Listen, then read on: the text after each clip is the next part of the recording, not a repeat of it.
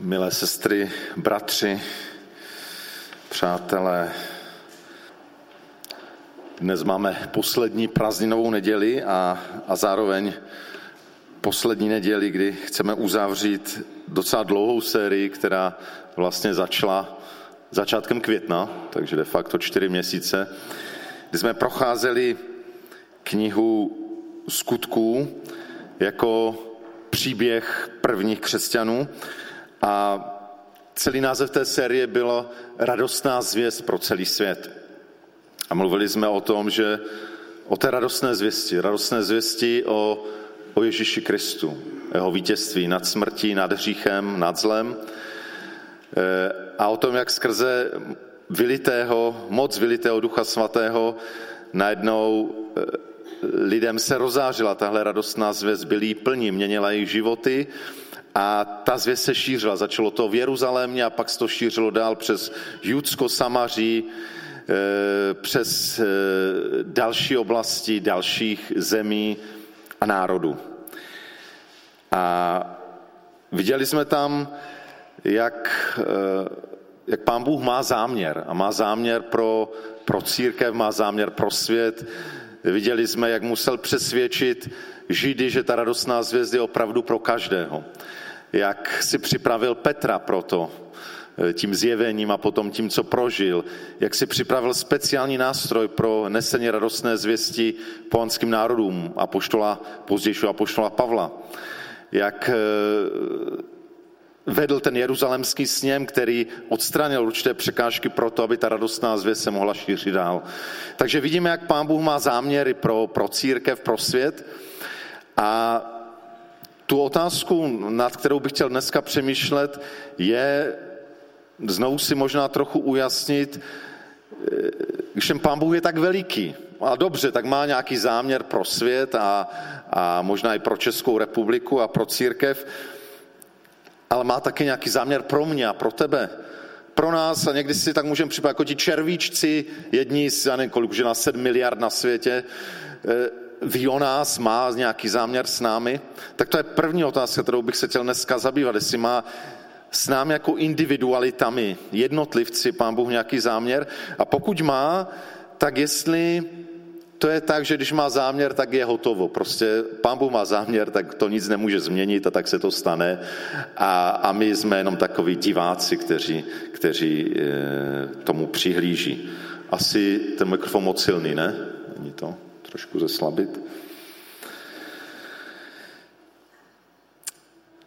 Dnes bych měl teda, a čím dál silnější se mi to zdá, asi nesmím na vás tolik křičet. Ale já jenom mluvím. Zatím. Dnes bych měl uzavřít vlastně tím, asi posledníma sedmi a půl kapitolama knihy skutků, někde od poloviny 21. až po 28 tak jenom řeknu, o čem to tam vlastně je. Naplní se to proroctví, o kterém mluvil bratr Paul Tyl eh, před týdnem, to proroctví o tom, že Pavel byl opravdu zatčen, byl zajat v Jeruzalémě, pak strávil několik let ve vazbě v Cezareji a pak eh, se dostal na Maltu a nakonec až do Říma. E, vidíme tam, jak pán Bůh přes ty těžké věci, které Pavel prožíval, vlastně připravoval skvělé příležitosti pro to, aby Pavel mohl sdílet radostnou zvěst, aby mohl sdílet e, i se svým protivníky, se Židy, když, když ho tam e, se chopili a zajali, tak tam to schodiště k ním mluvil, mohl to sdílet na veleradě, mohl to sdílet dvěma římským eh, místodržitelům, mohl to sdílet králi Herodovi Agripovi II. Nakonec to mohl sdílet i na Maltě, mohl to sdílet i v Římě. Eh, nevíme, jestli se dostal k císaři nebo jenom mm, k někomu z jeho, jeho úředníků, ale díky tomu, co prožíval, vlastně mu pán Bůh dal možnost, aby sdílel evangelium s lidmi, ke kterým bych se, by se jinak vůbec nedostal. Eh, nicméně ze všech těchto kapitol jsem eh, nakonec vybral takovou dobrodružnou kapitolu, předposlední kapitolu skutku, kapitolu 27. A je to právě ta kapitola, která popisuje plavbu, plavbu apoštola Pavla do Říma. A ten začátek možná převyprávím, než se dostaneme k vlastnímu tomu klíčovému textu. Tak Pavel je vězeň, jde, odvolal se k císaři, tak ho posílají k císaři a plaví se pod eh, střežením určité římské posádky, setníka nějakých vojáků, plaví se jednou lodí do Malé Azie, dnešního Turecka, a pak se plaví další lodí do Říma. Eh, mají poměrně nepříznivé povětrnostní podmínky, plavba nejde tak rychle, jak by si představovali, až dojde k tomu, že, že se dostanou na ostrov Kréta, e, nicméně tam nejdou na last minute dovolenou, dostanou se na Krétu a je už začátek října, což v tehdejší době byl v podstatě skoro už deadline, konečná linie pro plavby po středozemní moři. Pak už to začínalo být velmi nebezpečné.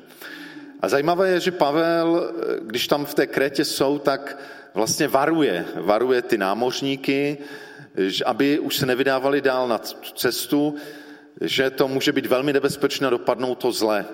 A myslím si, že Pavlovi nezáleželo jen na něm, asi mu záleželo na tom božím záměru, aby se dostal tam, kam se má dostat s evangeliem, ale jak i příběh dál ukazuje, záleželo mu i na těch lidech, i na té lodi.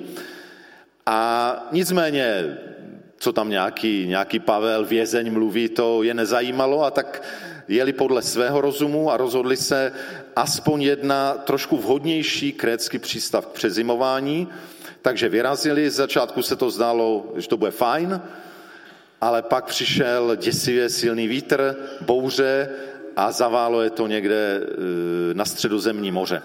A teď bych už pokračoval přímo tím textem a zkusme vplout do toho příběhu opravdu dobrodružného, takže budu číst, můžete si e, vyhledat ve svých biblích také skutky 27. kapitola a budu to číst od 18. verše, kdy jsme uprostřed té bouře, až do konce kapitoly.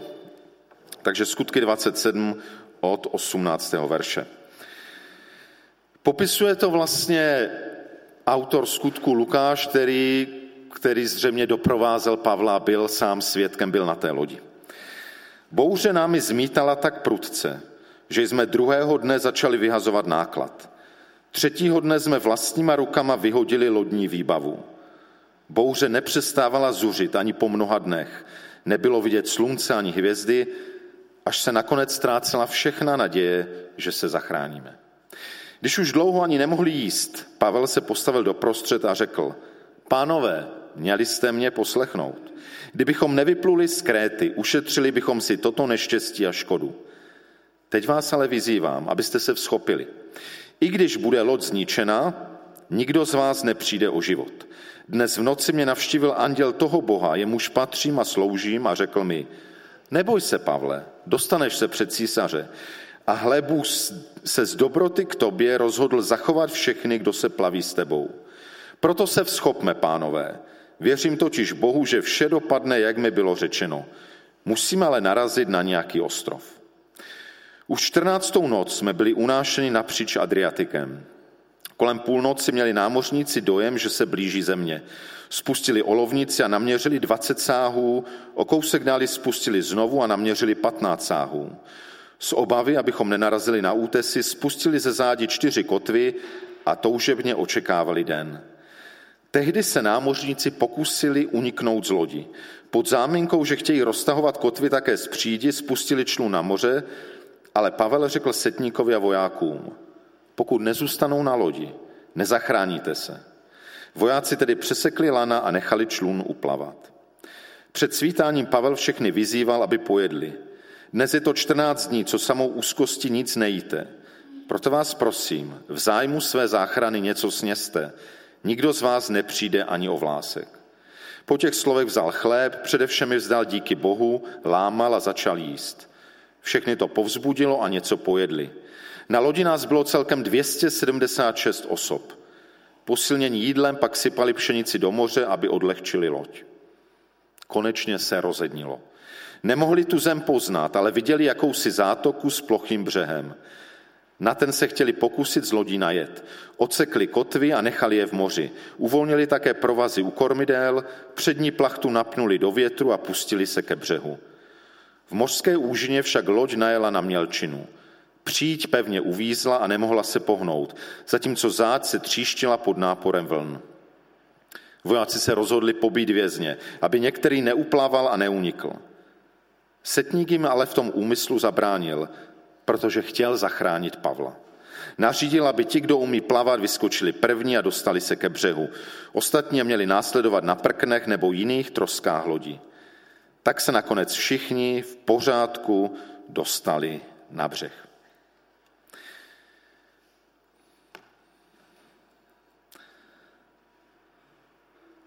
Přemýšlel jsem někdy, doplňuji kázání nějakým příběhem a říkal jsem si, na co tady dávat nějaký jiný příběh, když tu máme tak nádherný příběh přímo biblický. Eh, četli jsme o situaci bouře, která, kde lidé na té lodi ztrátili, vlastně ztráceli naději na záchranu. Eh, I když já se tím nebudu zabývat, eh, někteří říkají, že celá ta plavba vlastně tou lodí je jakoby obrazem celého našeho života. Života křesťana, kteří jedeme přes různé bouře tohoto světa, našeho života, ale nakonec se naplní to boží zaslíbení a dostaneme se na ten druhý břeh, na ten druhý břeh, kam, kam míříme. A také někdy můžeme v těch bouřích ztrácet naději. A mnoho lidí v dnešní době ztrácí naději a až se energie zdraží o 100 pro, 1000% nebo kolik, co bude dál, bude dál. Taky ztrácel naději na zákon. Zdálo se, že nic nemůže už pomoct. Ale v tom příběhu vidíme, že Bůh má záměr s Pavlem. Ono už asi na dvou místech předtím ve skutci, když už byl Pavel zatčen, tak tam je taková jedna chvíle, kdy se mu v noci vlastně k němu Bůh promluví a říká, Pavle, nestráci naději, jako si o mě svědčil v Jeruzalémě, tak budeš svědčit i v Římě. Měl to zaslíbení a Bůh s Pavlem měl záměr a znovu, když se mu na té lodi zjevil boží anděl, tak mu řekl, e, doslova je tam vlastně, ty se musíš postavit před císaře. To prostě tak je, Bůh to tak rozhodl, tak to bude. E, ale myslím, že, že to není jenom tak, že, že Pán Bůh je zachránil proto, že Pavel měl nějakou tu velkou, že mu nezáleželo na Pavlovi, ale měl prostě nějaké to poslání, to misi tam hlásat evangelium. E, myslím si, že naše služba hlásání evangelia je samozřejmě strašně něco důležitého, ale nemyslím si, že nás Pán Bůh má jenom nějaké služebníčky, kteří slouží nějak jeho zájmům. Hlavním božím zájmem si ty a já. Hlavním božím zájmem si ty a já. My, živí lidé, to je boží zájem. A Bůh se nezajímá o ty lidi, kteří se vonkou víc než o nás. O každého se zajímá, nevím, jestli můžu říct zhruba stejně, i když každým z nás jedná jinak, ale miluje nás určitě eh, těžko říct stejně, že? Jako rodiče taky milou děti stejně a každému to projevují nějak jinak. Eh, s každým je trošku jiný vztah, ale určitě nikdo není pro Pána Boha druhá, druhá kategorie. A tak věřím, že e, není to jenom ten záměr, že má Pavel ještě nějaké poslání, ale prostě Pánu Bohu na něm záleželo. Chtěl ho zachránit, ale, a to je tam to krásné, že nejenom e, tam ten anděl mu říká, e, neboj se, Pavel, dostaneš se před císaře, a hle, Bůh se z dobroty k tobě rozhodl zachovat všechny, kdo se plaví s tebou. Doslova je tam řečeno, Pavle, jsou ti darováni všichni, kdo jsou na lodi. Vypadá to, že Pavel, když se na té lodi plavil byť jako vězeň, že mu nějak záleželo na těch lidech, kteří byli okolo něho. A je to obraz toho, že Pánu Bohu na ně záleží. Není to tak, že on tam jenom toho Pavla, Pavel má poslání, nes evangelium, tak toho zachráníte, ostatní jsou mi, jsou mi jedno. Eh, Pavlovi nebyli jedno, o to víc nejsou Bohu jedno. A, a, ale bylo tam nějak důležité, že Pavel ty lidi nesl v srdci. A myslím si, že to je krásný obraz toho, jak my máme ty lidi, kteří jsou kolem nás, kteří s námi putují na té lodi života a nějakým způsobem jsou nám svěřeni, možná jako spolupracovníci nebo sousedé, takže nám na nich má nějak záležet, že možná nevíme, jak je oslovit, ale minimálně nést v modlitbách a, a hledat cestu. Pavlovi na nich záleželo. Bohu na nich záleželo a Bůh řekl, není to tak, že se zachráníš jenom ty. Já chci i kvůli tomu, jak, jak tobě na nich záleží, budou zachráněni i všichni oni. Takže jasně to ukazuje, že Bůh má nejenom záměr s tím jednotlivcem, ale záleží mu a má záměr i s těmi ostatními. A právě proto jim Pavel připomíná, že eh, zajedno jim připomíná, eh, to my jsme někdy v tom pokušení říct, no vidíte, já jsem to říkal, že to tak dopadne, já jsem vám to říkal, měli jste nám... Eh, tak si nám trošku zdá, že Pavel jim to říká, že měli jste, kdybychom nevypluli z Kréty, ušetřili bychom si, ale on to neříká proto jako vítězoslavně, vidíte, měl jsem pravdu. Myslím, že to neříká proto, aby zahanbil, ale proto, aby, aby posilnil jejich důvěru k němu. Aby si připomněli, že on je dopředu varoval a tenkrát mu nevěřili. A dělal to proto, aby teď mu uvěřili. Protože potřeboval, aby, aby vystoupili z toho rezignovaného postoje, aby zase dostali naději, aby, aby začali doufat. A tak je povzbuzuje a e, vyzývá je, aby se vzchopili. Tady je pánové, ale myslím si, že na, na té lodi pravděpodobně byly i ženy a děti, takže vyzývá všechny, kteří tam jsou a, a vyznává svou víru, že vše dopadne, jak bylo řečeno, protože on věří k Bohu věří Bohu. A myslím si, že to je ten druhý rozměr, jeden rozměr, že pán Bůh má záměr s Pavlem i s ostatními, ale co je tady důležité, že je tu osoba, která má intimní vztah s Bohem. E, Pavel, když mluví o tom zjevení anděla, tak říká, že mě navštívil anděl toho Boha, jemuž patřím a sloužím. A to, to bylo něco, co mě zastavilo, co mě zasáhlo. Pavel říká, navštívil anděl toho Boha, jemuž patřím a sloužím. Pavel si byli v té situaci, kdy mnozí ztráceli naději, on věděl, kdo je a kam patří, že tam není prostě nějaký zapomenutý vězeň. On věděl, já jsem boží syn, já patřím Bohu, on o mě ví, já jsem jeho, to je moje identita a já tomuto Bohu sloužím. I v okovech, i ve vězení, ve vazbě, kdekoliv, já tomuto Bohu sloužím. To je náplň mého života. A to je, čeho se Pavel držel a proto nepropadal skepsi a beznaději, a když slyšel tohle poselství od anděla, tak eh, eh, mu bylo jasné, že to tak bude. Věřil, věřil tomuto Bohu, s nímž měl zkušenost.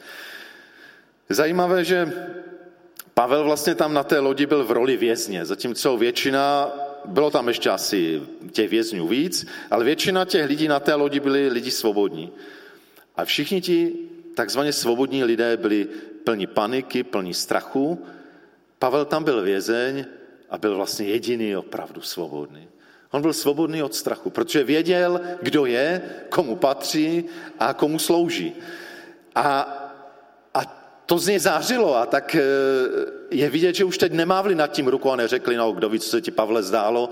Prostě to z něj sálalo, že ten jeho živý vztah s Bohem, kterému uvěřil, kterému sloužil, kterému patřil. A tak ta odpověď na tu první otázku jsem dal, jestli má s námi Pán Bůh záměr i jako jednotlivci, e, nejenom z tohoto příběhu, i z dalších příběhů z Biblie e, jsem přesvědčený, že to tak je. Že Pán Bůh má záměr s každým z nás. Že Otec, nebeský Otec má záměr e, s námi, proto nás stvořil na svůj obraz. Že Pán Ježíš, Boží syn, přišel proto, aby aby se naplnili záměry toho zlého. Aby se nestalo to, jak on říká, ten zloděj přišel proto, aby zabíjel, kradl a ničil. Ale já jsem přišel proto, abyste měli život a měli ho hojnosti. Syn přišel, aby zničil záměry toho zlého s námi a naplnili se ty záměry života. A Duch Svatý nám byl dán proto, aby nám ty záměry zjevoval a aby, aby nám je pomáhal naplňovat. Asi tady už jsem moc dlouho na to, abych to někdy neřekl, ale, ale znovu mě to napadlo, že jsem nad tím přemýšlel. Eh, Bohu díky nejsem člověkem, který mockrát pochyboval o, o boží existenci a o tom, jestli je to všechno pravda. Ale pamatuju si jeden moment, kdy, kdy to na mě přišlo a, a, a to už jsem byl jeho služebník a najednou říkal, a je to vůbec, je to tak všechno a, a není to jenom nějaké takové povídání. A tedy už jsem byl teda kněz, takže jsem šel do spovědnice a spovídal jsem nějakého toho říšníka. A když on mi sdílel ten život, jsem to tam najednou úplně viděl. Já jsem viděl, jak, jak prostě ten zlý se snaží toho člověka prostě zničit ty boží záměry pro ně, jak se ho snaží nějak, nějak svést a, a zavést stranou. A jak naopak duch svatý bojuje o toho člověka. Já jsem to najednou viděl, je to tak? To je realita života každého člověka, ať to přiznáme nebo ne. Je tu zápas o náš život. A to ukazuje na to, že, že každým z nás Pán Bůh jednotlivě má svůj záměr. A taky ten zlý má záměr nás obelhat a, a zavést do smrti. Nedávno jeden, jeden kazatel tady nedaleko svědčil o tom, jak jedenáct let mu trvalo, než, než mu došlo, že potřebuje smíření, potřebuje odpustit a přijmout odpuštění. A ten zlý bude přicházet a říkat, no není ještě na to čas, oni udělali takové věci, není na to čas. To jsou strašné lži, které nás můžou stát věčný život. Ten zápas probíhá, to tam tenkrát tak uviděla, bylo mi to jasné, je to tak. Je to tak. Ta, je to realita našeho života. Bůh a bohužel i ten, ten, který se snaží ty boží záměry narušit a zničit, je to realita našich životů. Takže Bůh má, Bůh má záměr, možná pro někoho z nás víc konkrétní, pro někoho méně konkrétní. V tom nemám jasno. Vidím, že některé věci Bůh velmi konkrétně připravil, v některých nám dává obrovský prostor svobody, a myslím, že u každého z nás je to trochu jinak, ale věřím tomu, že Bůh má s každým z nás záměr, záměr života života s ním, života věčného. Ale ještě chci odpovědět na tu druhou otázku. E, zeptám se vás, když jsme četli ten příběh o té plavbě, naplnilo se to boží zaslíbení, ten boží záměr, který tam oznámil, dopadlo to tak, jak pán Bůh řekl? Zachránil se Pavel? Zachránil. Zachránili se všichni z té lodi? Zachránili. Takže jsme v pokušení říct, no prostě pán Bůh to řekl, pán Bůh to zaslíbil, tak kdyby se všichni stavili na hlavu, musí to tak stát. Ale mě právě ten příběh naznačuje, že tak to není. Že boží zaslíbení něco obrovsky silného a mocného, ale závisí na nás lidech, jak, jak se my božími záměry budeme spolupracovat. Není to automatické. Není náš život nějaký ten nevěříme v nějaký osud fatalistický, že prostě pán Bůh to nějak rozhodl, ať se bude dít cokoliv, tak to je. Některé si povolal k záchraně, některé k záhubě, některé k tomu, některé k onomu, některému ke štěstí, některému ke smutku. E, myslím, že pán má záměr s námi, ale hodně moc závisí na nás. A pán Bůh řekl Pavlovi, e, ty se musíš dostat před císaře a pán Bůh ti darovali všechny, to jsou na lodi. A přesto vidím v tom příběhu, viděl jsem v tom příběhu tři momenty, kdy bylo nebezpečí, že to boží zaslíbení se nenaplní. Jinými slovy, že ten boží záměr se naplní. A možná by se i stalo to, že, nevím, mám dojem, že s tím Pavlem měl tak silný záměr, že kdyby všichni zajednou, jako se Pavel by nějak přežil. Ale to je možné ale mám dojem, že ti ostatní by nepřežili. Byly tam tři takové momenty. A všechny ty momenty, to vůbec nebylo o té bouři. Ta bouře byla pevně v boží režii. Hlavní, kdo narušuje boží plány a boží záměry, jsme my lidé. Byly tam tři momenty, kdy lidé mohli něco udělat jinak a mohlo to dopadnout jinak. Ohrožovali toho naplnění. Ten první moment byl tehdy, kdy už se blížili, blížili k tomu břehu, spustili tam ty kotvy a námořníci se tehdy pokusili uniknout z lodi. Pod záminkou, že chtějí rozstavovat kotvy, spustil na moře, ale Pavel řekl setníkovi a vojákům, pokud nezůstanou na lodi, nezachráníte se. Vojáci tedy přesekli lana a nechali člunu plavat. Takže byla tam nějaká zrada námořníků která je ale pochopitelná. Ti námořníci věděli, nám jde o život, tady je nás moc lidí, tak jsme už blízko břehu, tak eh, tam totiž nebyly ty záchrany, to není jak dneska ty předpisy, že musíte mít nějaké záchranné čluny na, na skoro všechny eh, cestující. Tam byl člun, který byl pro pár lidí, spíš takový manipulační člun, tak oni chtěli utéci.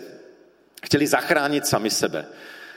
A zajímavé, Pavel byl vnímavý a všiml si toho. Říkám si, co kdyby si toho Pavel nevšiml?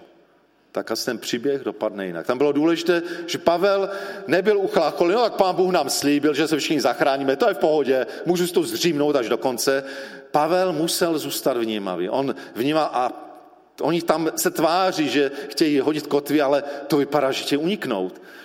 A řekl těm vojákům, a ti vojáci už v tu dobu pro ně Pavel byl někdo, a to bylo druhé důležité, že oni Pavla poslali. On byl vězen, to sám nemohl udělat, ale ti vojáci přesekli Tylana, eh, loď uplaval, námořníci tam museli zůstat. Zajímavé, co jim Pavel říká. Eh, pokud nezůstanou ti námořníci na lodi, tak my, lajci, prostě tu loď nepřivedeme v pořádku ke břehu a nezachráníte se. A tady jasně Pavel říká, že pokud by se to stalo, to boží zaslíbení minimálně ohledně těch dalších lidí by se nenaplnilo. To byl jeden moment a důležitá Pavlová reakce a poslušnost vojáků. Druhý moment hned na to Pavel vyzývá, aby pojedli, 14 dní samou úzkostí znejte, proto vás prosím, v zájmu své záchrany něco sněste. Nikdo z vás nepřijde ani o vlásek. Pavel jim připomíná těm lidem to zaslíbení, ne, nikdo z vás nepřijde o vlásek, ale ale zase Pavel vnímá, no ale vy se k tomu musíte nějak postavit. On vnímal, že ti lidé prostě panikou, strachem 14 dní e, nejedli nebo málo jedli, jsou zesláblí a on věděl, no ta naše záchrana nebude tak, že přijede vrtulník made in heaven e, z nebe a teď nás všechny přenese tam. To bude jinak. My pravděpodobně tam budeme muset Eh, nějak doplavat nebo se tam nějak dostat, bude to fyzicky náročné, potřebou posilnit. A někdy mě to připomíná eh, nás, že, že o některé běžné přirozené věci nedbáme, někteří jsou tak duchovní, že prostě tyhle věci dávají stranou. A, a pamatuju si, jak, jak bratr Věja, eh, znáte ho, kazatel z Polska, taky tu jednou sloužil na ročnici, Eh, jestli to teda, že to moc, nepři, nepři, že to moc nepřekroutím, ale, ale měl svého času obrovské problémy se zády a, a eh, hodně, velmi duchovní člověk, hodně se modlil a tak byly různé peripetie, ale mimo jiné, co z toho vzešlo, že mu pán Bůh řekl, no tak tak dělej něco pro to své tělo, jako cvič, dělej něco. Nestačí jenom se modlit a říct si, no tak pán Bůh má moc mi to uzdravit. Má moc, ale, ale pokud my nebudeme dělat nic, pokud my do toho nedáme to svoje, tak pán Bůh to neudělá za nás. A možná znáte i ten příběh, jak, jak eh, eh, jeden človíček pevně věřící v Boha, byla tam nějaká povodeň a pán Bůh mě slíbil, že mě zachrání a tak tam přišel vrtulník a na lodi a on všechny odmítal a nakonec, nakonec utonul a zlobil se na pána Boha. Pán Bůh mu dal tolik příležitostí, tolik jsem ti poslal vrtulník, to a to a, a ty jsi čekal. Pokud my sami nepřiložíme ruku, pokud my sami neuděláme to, co máme, tak asi bude marné čekat, že, že pán Bůh nás ze všeho vyseká. Vždycky je to o té spolupráci. No a ten třetí moment, který to mohl všechno zhatit, bylo, když už teda stroskotali, e, byli blízko břehu a teď vojáci si uvědomili, že je to nebezpečné, že můžou mnozí ti vězňové utéci. A Tehdy to platilo tak, že jestliže ty vězňové utekli, tak ti, kdo je střežili špatně, byli odsouzeni ke stejnému trestu jako vězňové. Takže právě mnozí vězňové tam jeli e, e, do e, círku jako gladiátoři, vlastně odsouzenci na smrt, takže ti vojáci by potom byli odsouzeni na smrt. Takže přirozeně z obavy o sebe chtěli radši vězně zabít, než aby jim utekli. A a to byla situace, kdy by byl zabit i Pavel a Pavel s tím nemohl nic dělat. A tehdy si Bůh použil toho setníka, který mezi tím mu nějak Pavel přirostl k srdci, asi vnímal možná, že to fakt boží muž, že to není jinak možné. A, a setník řekl, ne, ne, ne, ne, ne.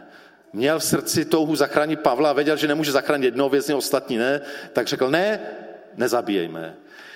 A to byl třetí důležitý moment, který mohl všechno zhatit.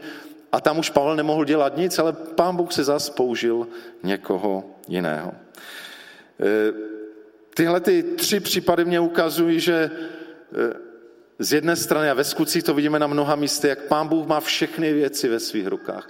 A myslím, že pro dnešní dobu je tak nějak skutka strašně důležitá, že přesto, že se tam dějí i, i, i církvi a křesťanům těžké a náročné věci, jasně tam vidíme, jak pán Bůh to má v rukách. I třeba tím, jak bylo to spiknutí, chtěli Pavla zabít a Bůh tak dal, že se to prozradilo a e, e, neuvěřitelné detaily pán Bůh řídí.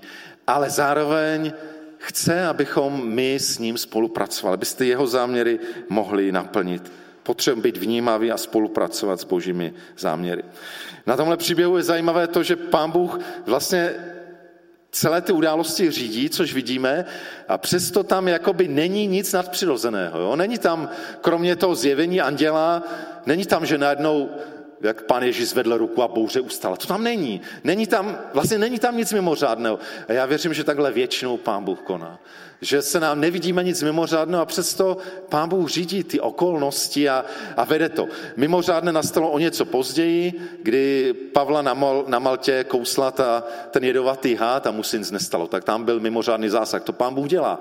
Ale většinou on pracuje tak, že, že je to skrytě. Velmi jemně, velmi jemně. A, ale přesto dá se říct, že, že se všichni z té lodi zachránili, to není normální. Když si uvědomíte, že tam pravděpodobně byli e, ženy, děti, že tam byli lidé, kteří se těsně předtím pojedli, ale jinak 14 dní moc nejedli, byli zesláblí.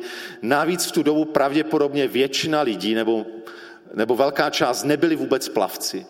Takže by, jakože by se zachrání část, to by bylo docela pravděpodobné, že se zachrání úplně všichni, tam vidíme zase, jak to pán Bůh tam nesl. Prostě on měl ten záměr, on to zaslíbil a když lidé spolupracovali, jak měli, tak se to stalo.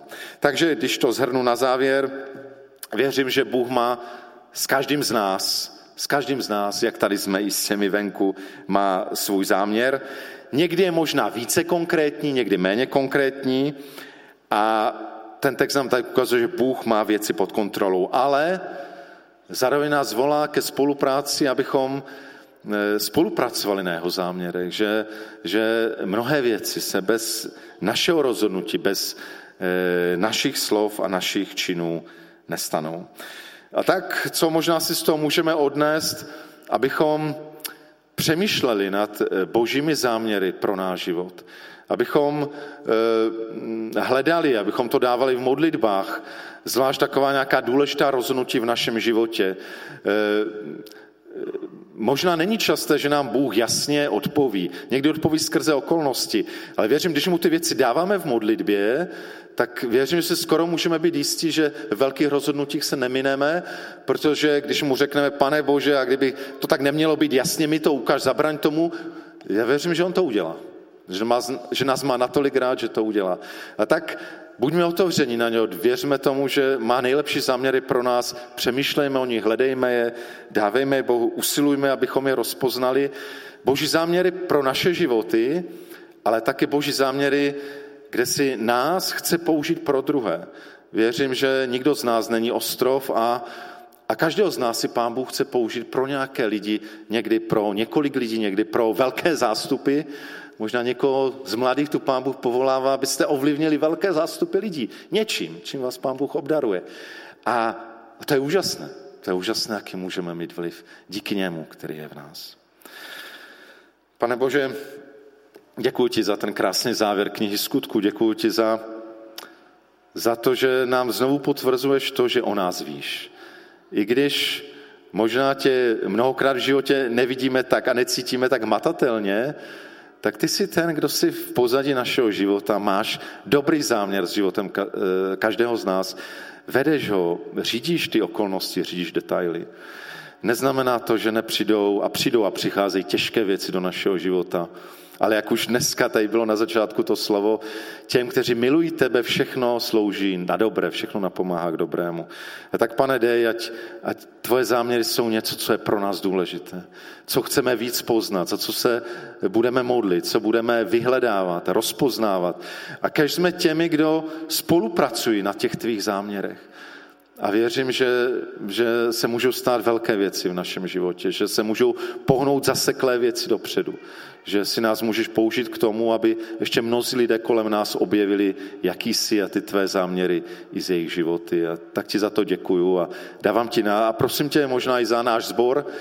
Není to jenom o jednotlivcích, věřím, že i s naším sborem máš, máš záměry a já tě moc prosím o to, abychom uměli lépe rozpoznat, co s námi máš za záměr, co jsou priority, na co se vrhnout, co možná nechat stranou. Nemůžeme dělat všechno, ale co opravdu po nás chceš v té sestavě, jak tu jsme a co je důležité pro tvé plány. Tak, tak moc si prosím za ten nový školní rok, abychom ty tvé záměry mohli naplňovat. Amen.